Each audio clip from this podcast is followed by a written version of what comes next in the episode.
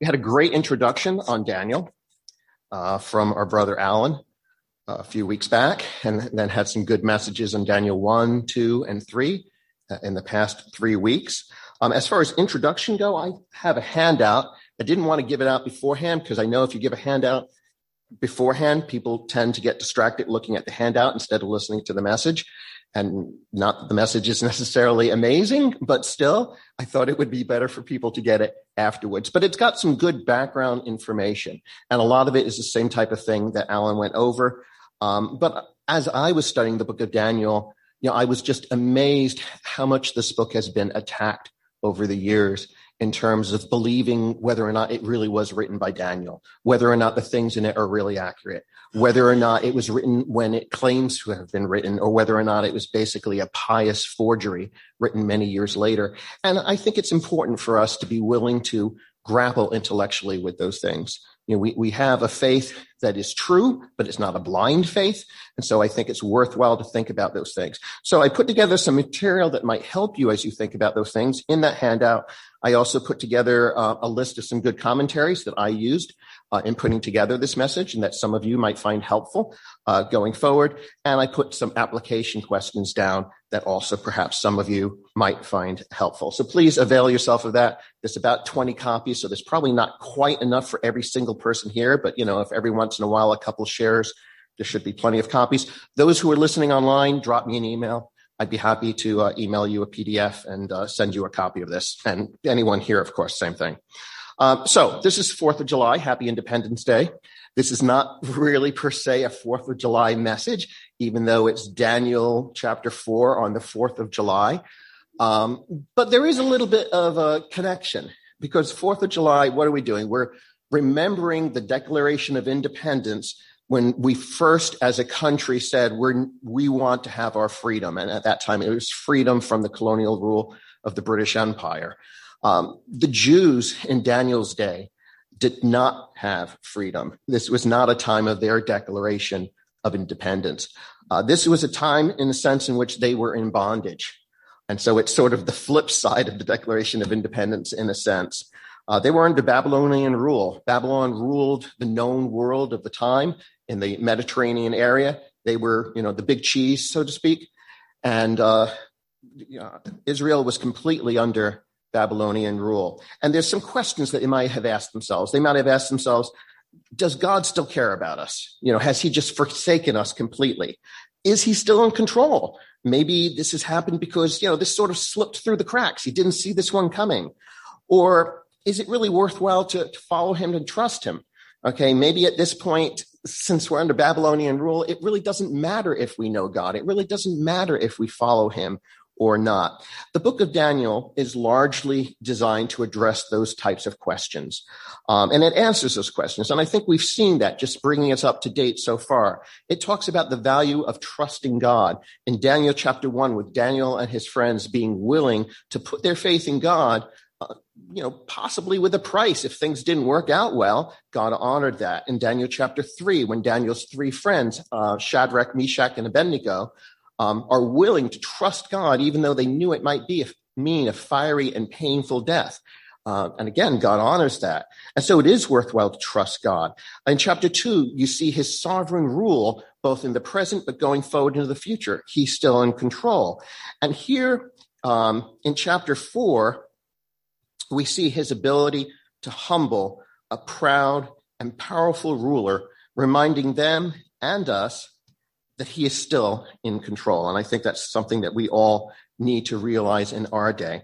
So I'm going to start with Daniel chapter uh, 4, verse 1. You're not going to see that I have a Bible open because for convenience, I've taken all the Bible verses and just put them into my notes just to make life go a little bit quicker for me. Um, also, you might note that I may occasionally skip a word or maybe even a verse here or there. Please feel free to follow along your Bible. I'm not trying to take liberties with the Word of God. I'm just trying to sort of stay focused but feel free to follow along. So Daniel chapter 4, verse 1, Nebuchadnezzar, the king, to all the peoples, nations, and men of every language that live in all the earth, may your peace abound. It has seemed good to me to declare the signs and wonders which the Most High God has done for me. How great are his signs, how mighty are his wonders. His kingdom is an everlasting kingdom. His dominion is from generation to generation. So this is obviously being written by a man who is excited about God, excited about who God is, excited about how powerful God is. If you've read the prior chapters at this point, you should really have this huge question mark over your, your, you know, your head, so to speak. You should be thinking, what happened? This isn't the Nebuchadnezzar that I came to know and love or know and hate or whatever, but this isn't the Nebuchadnezzar that I knew. Um, this seems very, very strange. And the rest of the chapter really tells us, well, what happened? How did Nebuchadnezzar end up at this place? Now, by the way, we don't know exactly when this happened. There's some signs given that this seems to be at the end of a long building program. This is probably towards the end of his reign. Historians have found a seven year period where he didn't seem to be active militarily. That might really fit in with what happens in this chapter. Um, so it's probably towards the end of his life. Maybe he's 60, 70 years old. Um, and Daniel 4, you'll find, in a sense, is sort of structured like a gospel tract. So I'm not sure how many of you have ever read or used gospel tracts. Um, but you know, typically in a gospel tract, you know, you've got some type of quick introduction, which is what we just read. Uh, you've got the before part of the story. You know, if it's a if it's a testimony tract telling you how someone came to know uh, Christ, you've got the before part of the story. Here's what my life was like before. Then you've got the middle part of the story, and here's you know how I encountered God and how He worked in my life, perhaps through great difficulty. And then you've got the after and here's what God ended up doing in my life and how much I appreciate him. So that's really, in a sense, the structure of Daniel 4, you know, before, during, and after. That's sort of how we're going to be dropping through this. So Daniel chapter 4, verse 5. I saw a dream and it made me fearful. And these fantasies, as I lay on my bed and the whiz, uh, visions in my mind kept alarming me. So I gave orders to bring into my presence all the wise men of Babylon that they might make known to me the interpretation, and they were unable to. Verse 8 But finally, Daniel came in before me, whose name is Belteshazzar, according to the name of my God, in whom is a spirit of the holy gods, and I related the dream to him. so he has this dream, and it apparently terrified him. The language actually in the Hebrew would speak is, is stronger than it appears in the English. This dream apparently terrified him. He brought in the wise men. It's interesting he left Daniel to last. Maybe because he was afraid Daniel would tell him the truth and he wasn't quite sure he wanted to hear the truth. This wasn't a fun dream to have. Um, let's move to verse 10. In verse 10 of uh, Daniel chapter 4, I was looking, he's talking about the dream now. there was a tree in the midst of the earth a little bit further on, and its height reached to the sky. So this is not a normal tree. This is a mountain, you know, high tree. It was visible to the end of the whole earth. Its foliage was beautiful, its fruit abundant, and it was food for all. The beasts of the field found shade under it. The birds of the sky dwelt in its branches. All living cre- uh, creatures fed themselves from it. A little further on in verse 13, and behold, an angelic watcher, a holy one descended from heaven. He shouted out. So this was an urgent command. He shouted out and spoke as follows Chop down the tree and cut off its branches, strip off its foliage and scatter its fruit. Let the beasts flee from under it and the birds from its branches, yet leave the stump with its roots in the ground, but with band of iron and bronze around it in the new grass of the field. And let him, do you notice the shift now? It was talking about a tree. Now let him. So now we're talking about a person. And let him be drenched with the dew of heaven, and let him share with the beasts in the grass of the earth and let his mind be changed from that of a man, and let a beast's mind be given to him. And let seven periods of time pass over him. That those periods of time we're not strictly told what they are, but it's probably meant to be years, in order that the living may know that the Most High is ruler over the realm of mankind and bestows it on whom he wishes and sets over it the lowliest of men. This must have been a very impressive uh, dream. I mean, we've got some beautiful trees in the back, uh, you know, behind our chapel here. And my family and I have traditionally done a lot of hiking. We spent a lot of time out in the woods, so much so that um, when my oldest daughter spoke her first word, it was as we were pulling into the parking lot here in our accustomed spot at the back of the parking lot facing into the woods. And she looked out and she went, Z's, Z's well, that, that was trees because there's all these wonderful, impressive trees back there. But this was a huge tree. This was a mountain sized tree. This was a tree that was so big that, you know, we, if it, if the tree was back here and we were where we live, you know, say about 10 miles away, we'd be able to see it very, very clearly with no problems. It's a huge, impressive tree. It's meant to represent Nebuchadnezzar and the glory of his reign. And yet that tree is going to get cut down. And that obviously does not bode well for Nebuchadnezzar, as I think he understood. The purpose of this is for people to recognize that the Most High, which was a common name for God Almighty in Daniel, is the ruler of all. Uh, it mentions, by the way, that he sets over it the lowliest of men. And you wonder, well, what is that supposed to mean? Well, I think it's pointing to the fact it's not necessarily that literally, you know, the Lord looks around, tries to figure out who is like the, the scum of the earth and set that person, you know, in rule. No, it's more the idea that those who are set as rulers, those who are allowed to become rulers, are not intrinsically great people.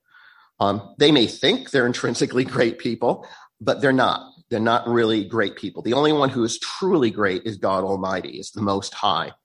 Uh, chapter 4, verse 19, if you will. Then Daniel, whose name is Belteshazzar, was appalled for a while as his thoughts alarmed him. And it goes on and talks about how appalled he was. He, he actually really probably had come to care for and love Nebuchadnezzar. He had worked with this man for decades at this point. And even though, you know, the man was a pagan and a godless man in many ways, he probably had still come to appreciate many things about him and really cared about him.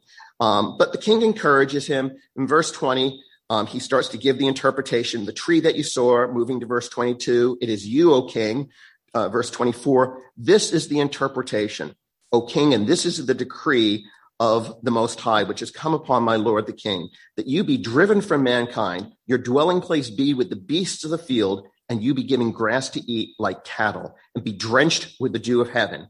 And seven periods of time will pass over you until you recognize that the Most High is ruler over the realm of mankind and bestows it on whomever he wishes. And in that it was commanded to leave the stump with the roots of the tree, your kingdom will be assured to you after you come to recognize that it is heaven that rules. So Daniel goes on, which I'm not going to read for the sake of time, to advise um, Nebuchadnezzar to repent, to show mercy towards others. He might have been thinking perhaps of the king of Nineveh who had heard this message of, of judgment and had repented and God had been merciful. But apparently Nebuchadnezzar doesn't really take that advice to heart, unfortunately. So we flash forward now a year, 12 months later, um, chapter 4, verse 29. And 12 months later, he, that is Nebuchadnezzar, was walking on the roof of the royal palace of Babylon. And Babylon, from what I understand, you know, from what we know from archaeology, was amazing. Glorious palaces, many of them either renovated or built by Nebuchadnezzar during his rule. Uh, glorious gates, walls that is said were so large and so massive that you could drive a chariot around the top of them. Hanging gardens, uh, you know, at least as far as we know from legend, we don't know for sure if they were there, but they sound glorious if they were there. Babylon was amazing. And Nebuchadnezzar was very proud of this. Verse 30, the king reflected and said, is this not Babylon the Great, which I myself have built as a royal residence for the might of my power and for the glory of my majesty? Do you notice all the my's and I's in there? He's very, very impressed with himself and what he has accomplished. And he has accomplished a lot, but not very humble. While the word was in the king's mouth, a voice came from heaven saying, King Nebuchadnezzar, to you it is declared, sovereignty has been removed, and you will be driven from mankind, and your dwelling place will be with the beasts of the field. You will be given grass to eat like cattle, and seven periods will pass over you until you recognize that the Most High is ruler over the realm of mankind and bestows it on whom he wishes. And immediately the word concerning Nebuchadnezzar was fulfilled, and all the things that had been predicted exactly is what happened. Okay. And he wasn't driven away from mankind, by the way, in the sense that, you know, he, he was sent to some kind of desolate place. It was the idea that because he no longer could function in human society, he could no longer exist in human society. And so though God had been very gracious to him and given him a full year to repent, he hadn't. He had arrogant pride, which of course is very true of many today, right? I mean, you, you look around, if you're honest, you look within, there's a lot of arrogance and a lot of pride in people's hearts and minds uh, today. Now, what actually happened to Nebuchadnezzar? I mean, we can see what happened. He, he started to act as if he was an animal. That now there are mental illnesses known today that can explain that. And, and, maybe that's what happened. He ended up with this mental imbalance that was a normal, natural thing to happen, but God just sort of knew it was going to happen and planned for that. And it's got various names, zoanthropy, boanthropy, and that could explain this. But it doesn't need to explain it. And I think that's important for us to understand. We have a tendency when we see miracles in the Bible, even as believers, we have a tendency when we see miracles to want to try to find some type of naturalistic explanation for that miracle. Oh, well, the miracle of the Red Sea, it probably really was a low body of water and there was a big wind and that explains it. Or, you know, crossing the Jordan, well, maybe it was a little bit low that time of year and they just got their feet wet.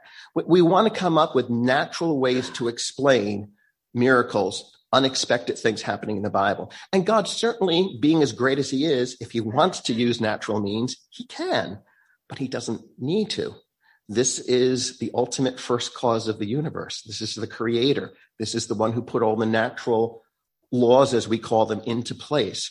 And if he wants to do a little twiddling and bending of those laws to accomplish his purposes by executive fiat, so to speak, he can do that.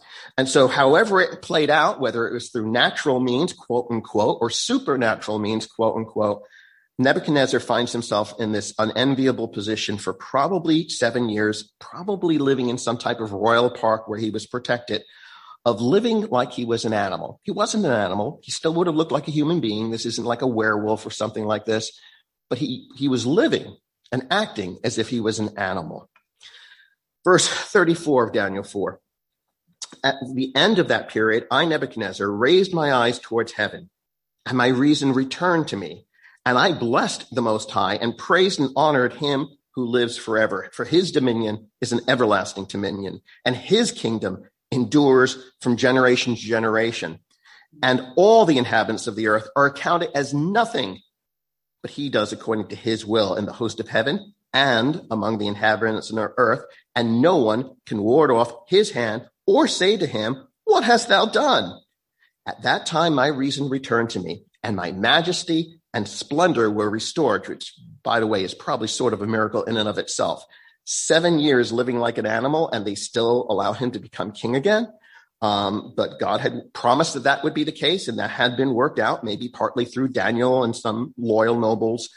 Um, verse 37 Now I, Nebuchadnezzar, praise, exalt, and honor the King of heaven, for all his works are true, and his ways are just, and he is able to humble those who walk in pride. This is how Nebuchadnezzar got to the point that we saw at the beginning of the chapter. This is how Nebuchadnezzar was transformed. And you think about the journey of Nebuchadnezzar. If you go back again, which I'm not going to turn there for the sake of time, but if you mentally go back to the first three chapters and think about what was Nebuchadnezzar like as we see him portrayed in Daniel chapter 1, chapter 2, and chapter 3. Excuse me a moment. He was a proud man. In chapter 1, he had just defeated um, huge armies. He had won a great battle at Carchemish. He had defeated the Assyrians. He had defeated the Egyptians. He had conquered Israel. He pretty much was convinced that he um, was personally the greatest military leader out there and that his God was the greatest God. And so that's that's the um, Nebuchadnezzar of Daniel chapter one. By the end of Daniel chapter two, and by the way, he would have thought of, of the God of the Israelites as nothing, just another one of the many defeated gods, small g. By the end of chapter two, after Daniel interprets the dream to him in chapter two, he's changing his tune a little bit.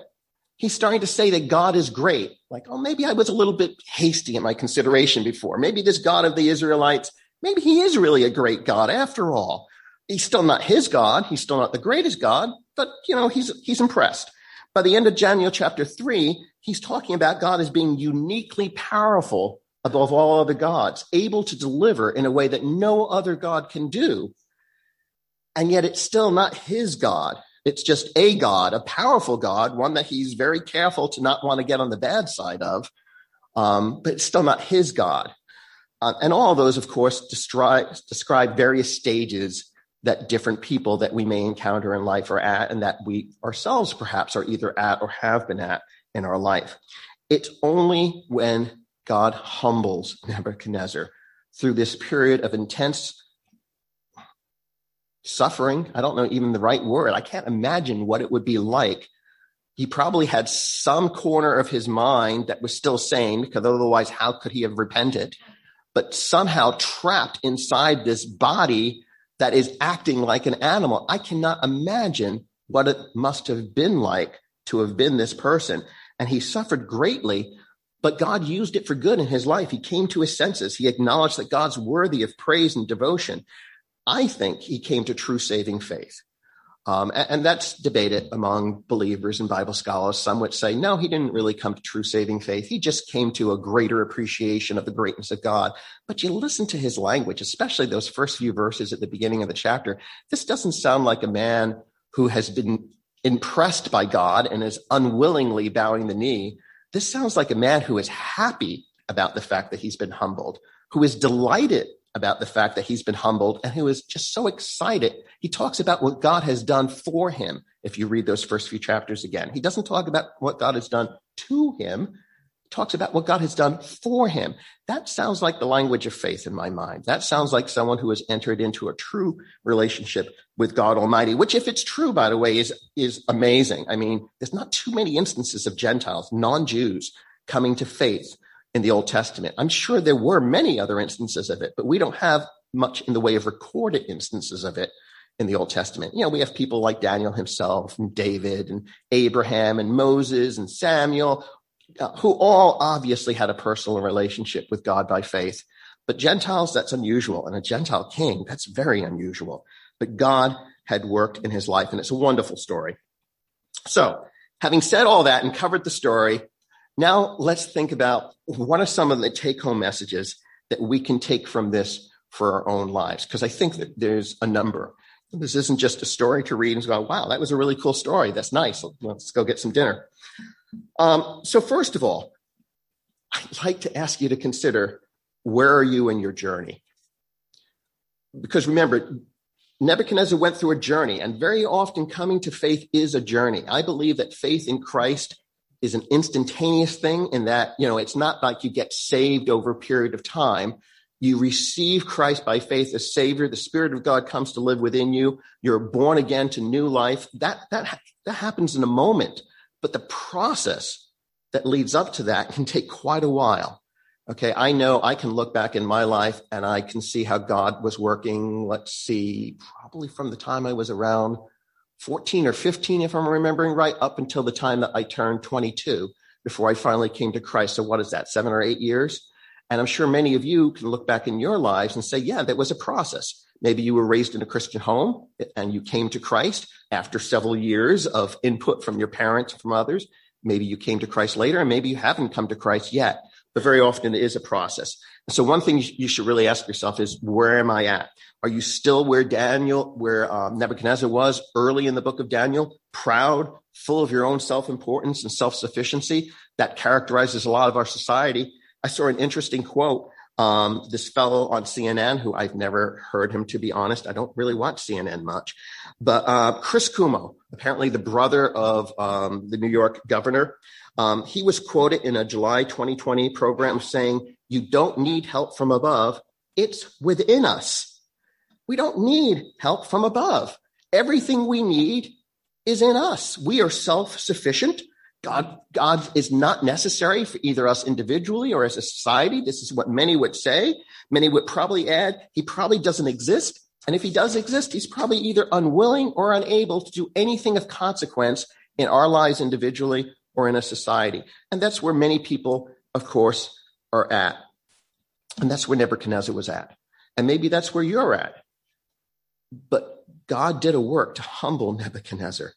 And very often that's how people end up coming to Christ.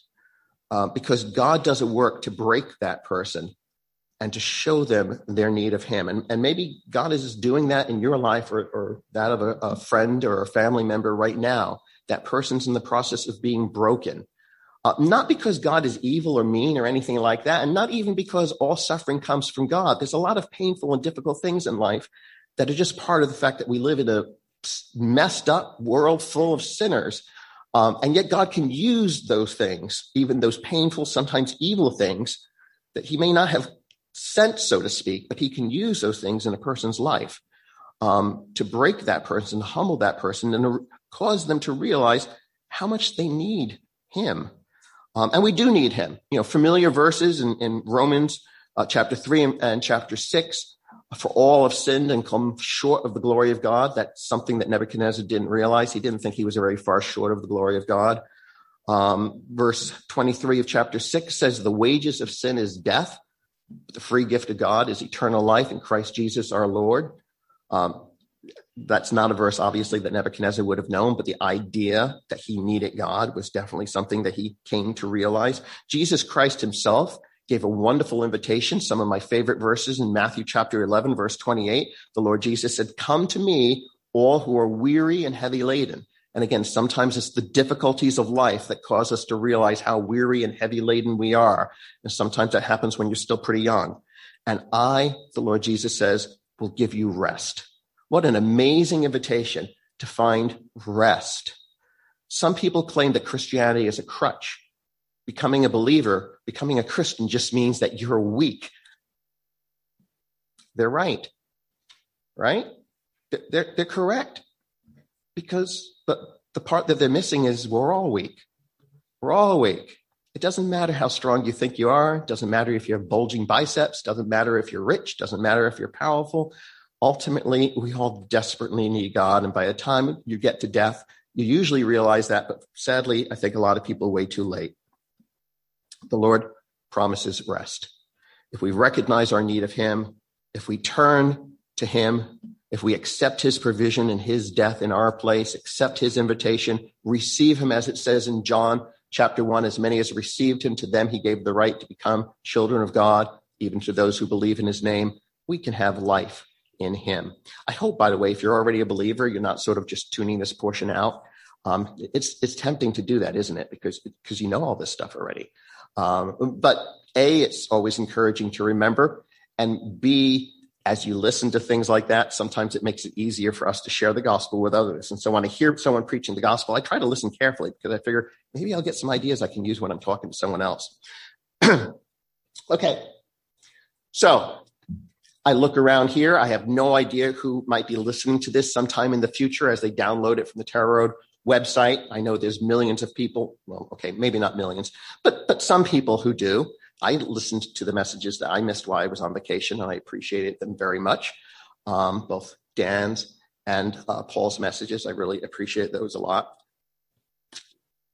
But looking around here, I don't see anyone who I know personally that doesn't know Christ. And I can't look into your hearts. I don't know everyone who's here and even the people I do know, some of you may, I may think you're a believer, maybe you're not, but I see a lot of people here who are believers. So what do we do? How do we apply that?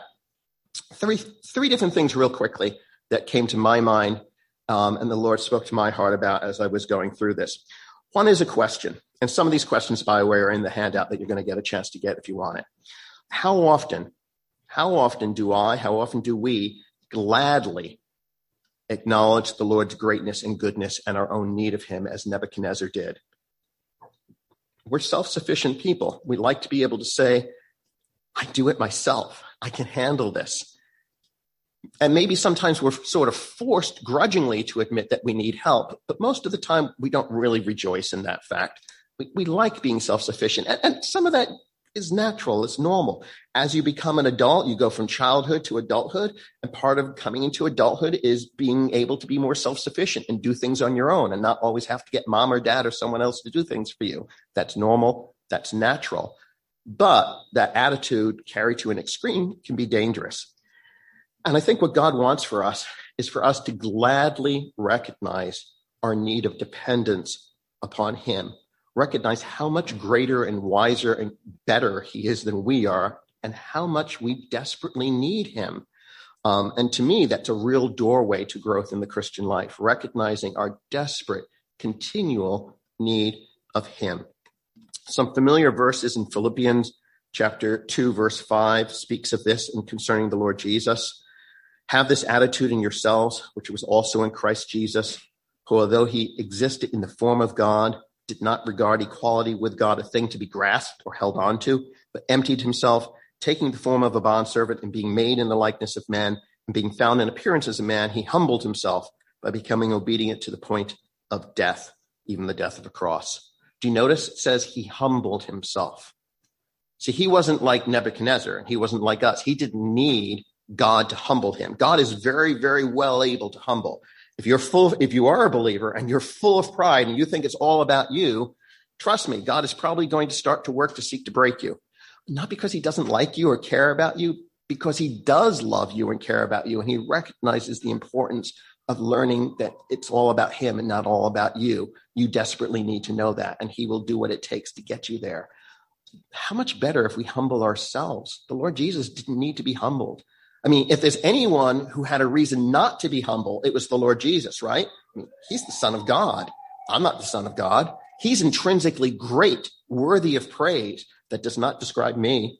Um, he had every reason to be proud, and yet instead he had a humble spirit. And you see that throughout his life. He had a meek and gentle and humble spirit, and he was totally dependent on his Father at all points during his life which is amazing and wonderful to see. Read the Gospels. Uh, wonderful to look at the character of Christ and also to remember that the Lord would ask us to be humble, to be dependent, to humble ourselves. And in 1 Peter 5, it says, Humble yourselves, therefore, under the mighty hand of God, that he may exalt you at the proper time. Of course, one of the benefits of that, it goes on to say, casting all your anxiety upon him because he cares for you. If you're living a life of humility, of dependence upon God, then you can give your problems to him because it's not all on you. He can tell, he can help you. How do you live this out? Um, there's probably a lot of different things. One of the things that came to my mind as I was thinking about this is being willing to often bring my concerns and my decisions to, to the Lord, to often come to him. And, you know, like anything, you can carry this to an extreme. Okay. Do I really need to stop and spend five minutes in prayer in deciding whether or not I have a hamburger at the barbecue or a hot dog? I don't think so. And I don't think there's any scriptural basis to think that's the case. Okay. You, you can get paralyzed sometimes if you carry some things in the Christian life to an extreme. But are you willing to be sensitive to the leading of the Spirit of God? Are you going to spend time in the Bible so you have an idea of what God's will might be? And are you going to be sensitive to the Spirit of God that when you get that little prompting, maybe I should pray about this rather than just like go and decide on my own, then do that. I mean, and not just the huge decisions. You know, obviously we should be praying when we decide, should I get married and to whom? You know, where am I going to live? What job am I going to take? What church am I going to fellowship at? Those are fairly big decisions. Do I have children? Big decisions. Um, but there's smaller decisions in life that are still quite important that we really should be asking God's guidance about. Um, and it's a way that we can live out humility and dependence on the Lord. Number two, um, spreading the word, helping others. Okay. It is not just all about us. If you're a believer, uh, you have opportunities and God expects you to take those opportunities to help others. Nebuchadnezzar did not come to the point he did in a vacuum, right? Nebuchadnezzar didn't go from being the proud ruler of the beginning of Daniel 1 to the humble man of the end of Daniel 4, that did not happen in a vacuum. Daniel was very evidently used greatly in his life. Daniel's three friends, who we don't think about too much. We talk about daring to be a Daniel, which is really great, but we don't talk about dare to be a Meshach, you know. Um, they were used in, um, in Nebuchadnezzar's life. We can be used in other people's lives, and we need to be willing to look for opportunities. This past year, year and a half, it's been miserable in so many ways in our lives and that of sometimes even worse in that of other people who have lost loved ones, who have dealt with fear and difficulty.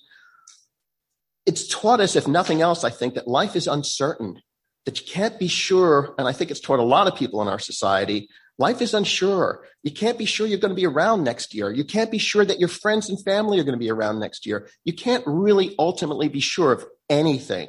There's an uncertainty to life. And because of that uncertainty, that should drive us to fulfill the mission that we've been given as a church in, you know, the end of um, Matthew 28, uh, to reach others with the gospel and to disciple. You know, we're, we're called not just to see people come to Christ. That's incredibly important, but also to disciple and build up those people and help them to learn what it means to depend on and walk with and grow in grace and knowledge of the Lord Jesus. So we need to look for opportunities uh, to do that. And there's all kinds of ways you can do that if you're open to that. You can be involved in a home Bible study, whether evangelistic or discipling or a mix, mix of the two. You could host that study. You could lead the study. You could just be someone who comes out and participates in the study and prays for other people who are coming to that study. You can be involved in youth work. And we just saw that there's some needs in that area. And I happen to know that there may be some other needs that right now are not public yet in that area. So, you know, youth work is a great opportunity. You can use social media whatever it is, Facebook, Twitter, Instagram, whatever, as an opportunity to seek to be a witness to the Lord or to encourage other believers. You can use, you know, go old school and use tracts. I've been starting to do that more lately. I give out tracts, you know, with a good tip when I'm at a restaurant or when you know someone comes to work on my air conditioner uh, air conditioner at home and sometimes it leads to conversations and opportunities to speak for the lord. You can look for opportunities to speak to others. And last um, but not least i think an important message that we can take from this is that god is sovereign. We live in unsettled times. We have leaders who many times we don't we don't trust them. We don't think that they have our interests or the interests of the country you know really at heart uh, we think they're out for themselves. That may or may not be true. Um, but the fact is, we lived in difficult and unsettled times. Again, how do we deal with that? What's our attitude? I think the attitude that the book of Daniel would teach us is to recognize that God is in control, that he is in control. It doesn't mean don't vote. You know, it doesn't mean any of that. We live in a democracy. Use the opportunities you have as the Lord leads you. But it does mean that we recognize that God is in control and we say, Lord, what attitude do you want me to have here? And there's things we're told to do. We're told to pray for our leaders. That was one of the things we were asked to do earlier. We should actually do that. I mean, let's be honest. How many times do you actually pray for government leaders? I mean, really? Like once a month? Once a week? I mean, how many times do you actually sit down and, and pray for President Biden or, or, pray for our governor or pray for other leaders? Um, you know, I do sometimes, probably not as often as I should. I spend more time worrying about it. I spend more time complaining about it we should spend more time praying about it and trusting that God is in control, but He has asked us to pray.